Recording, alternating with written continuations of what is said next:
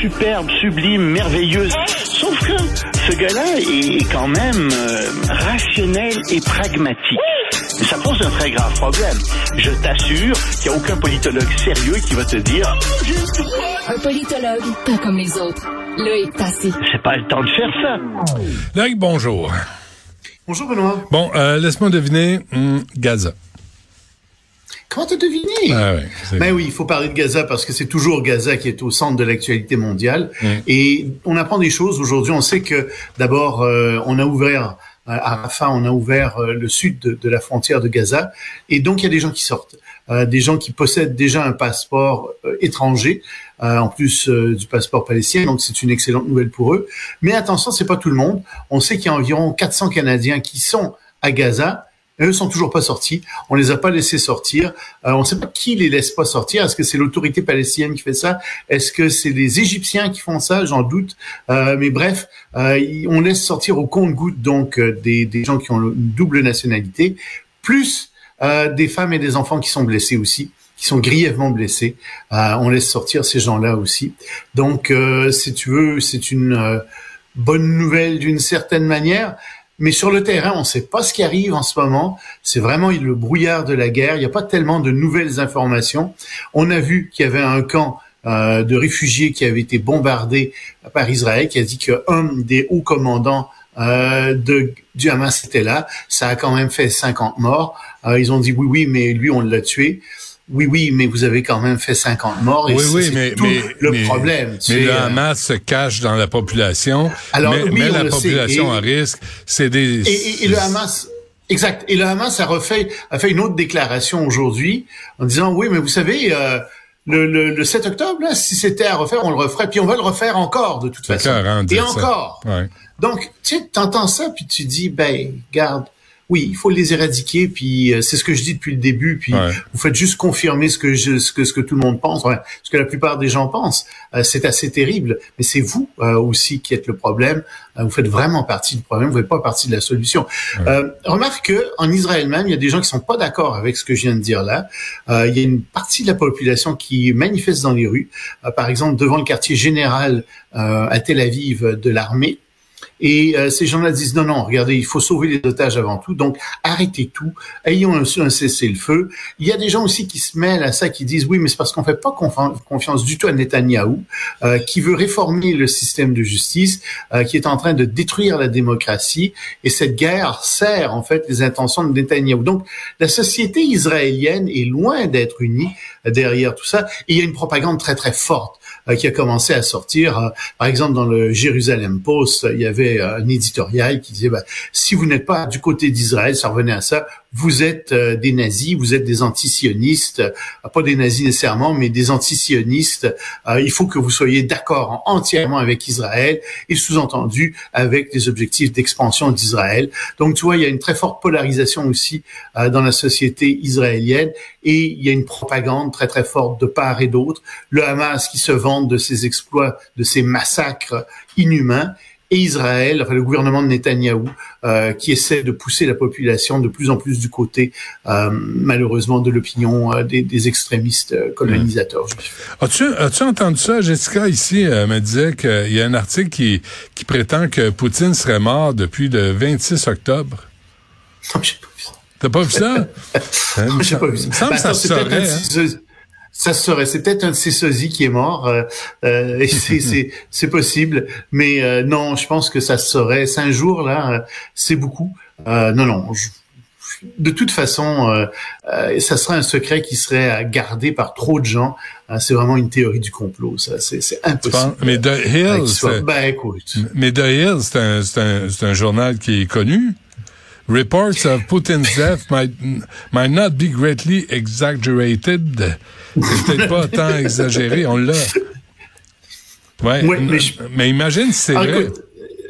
écoute, il y a bien des choses qui sont possibles dans ce monde, mais disons qu'on l'aurait probablement su euh, depuis, puis ça fait un, gros, gros secret à garder par beaucoup, beaucoup de gens. Et surtout dans ce sens-là, je pense pas que ça arrive euh, comme ça, euh, que- qu'il meurt comme ça du jour au... puis qu'on le sache pas euh, depuis cinq jours. Que, qu'on passe 24 heures, euh, peut-être 48 heures, 72 heures au maximum, mais cinq jours, certainement pas. Ouais, mais avec euh, avec la Russie, on peut s'attendre à tout, mais effectivement, attendons attendons voir la, la confirmation de ça. Donc, mettons que c'est pas c'est pas impossible, mais c'est très hautement improbable. Ouais. Mettons-le comme ça pour, euh, Disons pour ça. Euh, en Ukraine, ça, ça c'est pas c'est pas fini non plus. Hein. Ben on n'en parle pas de l'Ukraine. Tu sais que j'en parle pas depuis quelques jours parce qu'évidemment toute l'attention est prise par ce qui se passe en, en Israël, dans la bande de Gaza. Mais les Russes ont lancé hier la plus forte attaque qu'ils ont lancée depuis le début de l'année contre euh, l'Ukraine. Ils ont attaqué 128 euh, cibles, 128 euh, localités en Ukraine. Et je regardais la carte. Et mauvaise nouvelle, les Russes grignotent de plus en plus l'espace qui était occupé par les Ukrainiens. Ils reprennent, c'est très très lent, mais ils reprennent du territoire petit à petit. Et les Ukrainiens ont vraiment besoin du soutien occidental, du soutien des États-Unis. De toute façon, un général euh, américain le disait récemment, sans aide américaine, l'Ukraine va s'effondrer mhm. et euh, la Russie va conquérir l'Ukraine. Mhm. Donc c'est très très important que cette aide arrive et en ce moment, il semble que euh, leurs munitions soient au plus bas. Bon, et à Londres, grand sommet sur l'intelligence artificielle. Oui, demain, un grand sommet qui s'ouvre. Et ça, c'est quelque chose qui me fascine, l'intelligence artificielle. Euh, je pense que c'est vraiment euh, quelque chose qui va changer l'avenir de l'humanité. Je suis pas le seul à dire ça. Euh, on en est au balbutiement de cette intelligence artificielle. Mais évidemment, ça vient avec des dangers. on a eu ici des gens qui nous ont avertis. Il y a eu, cette, tu te souviens de cette pétition qui a été lancée par un certain nombre d'éminents chercheurs dans le domaine qui disaient, même nous, on comprend plus ce que l'intelligence artificielle est en train de faire, comment elle s'autoprogramme elle-même. On n'est pas capable de les suivre. Alors donc, il y a une trentaine des pays qui sont réunis à Londres. Ça s'ouvre demain pour un grand, grand sommet sur l'intelligence artificielle. Et évidemment, comme c'est un grand, grand sommet, ben Elon Musk a été dans ce grand, grand sommet. Il a dit, ah, et, je dois dire qu'il est assez fort pour dire des bêtises, Elon Musk. Euh, il a dit, oui, euh, si des environnementalistes se mettent à programmer de l'intelligence artificielle, nous allons vers la fin de l'humanité parce que les environnementalistes vont conclure que l'être humain est mauvais pour l'environnement et donc ils vont programmer l'intelligence artificielle dans ce sens-là qui va donc éliminer les humains. Et je me demande comment ce type peut être le type le plus riche du monde avec des, raisonnements aussi simplistes. Est-ce que tu te souviens euh, du film L'armée des douze singes? Oui. Film de 1995, tu sais, avec, oui, oui, puis le, c'était c'était justement ça. C'était un biologiste qui a fabriqué un virus parce qu'il était environnementaliste, puis il avait presque décimé toute l'humanité. Bon, ben écoute, oui, tu as toujours des scénarios catastrophes, tu as toujours des gens qui pensent euh, dans ces termes-là. Puis j'ai l'impression que euh, M. Musk aime bien penser dans ces termes hmm. extrêmes. Euh, encore une fois, la bonne chose, c'est qu'il attire l'attention sur le sommet, la mauvaise chose, c'est que mettons que sa pensée n'est pas particulièrement raffinée. Ouais, sur les robots, l'intelligence artificielle. Euh, L'Allemagne pourrait abolir quoi? Le vendredi. Bonne nouvelle, hein? Plus de vendredi. Ah on travaille, on s'entend. pas le vendredi, le jour même.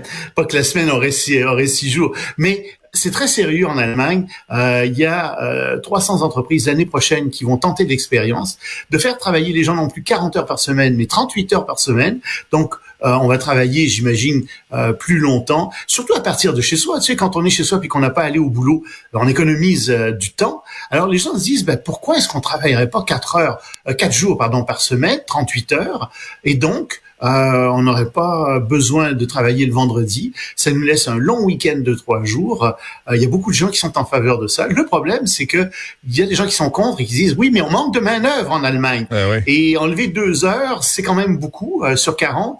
Puis ça va pas aider notre problème de main d'œuvre. C'est pas grave. Ils vont quand même essayer d'abolir le vendredi comme journée de travail normale. On va aller dans ce sens-là là-bas. Moi, je vais regarder ça avec beaucoup d'intérêt. Peut-être hmm. que ça va marcher si ça marche, pourquoi pas l'importer ici?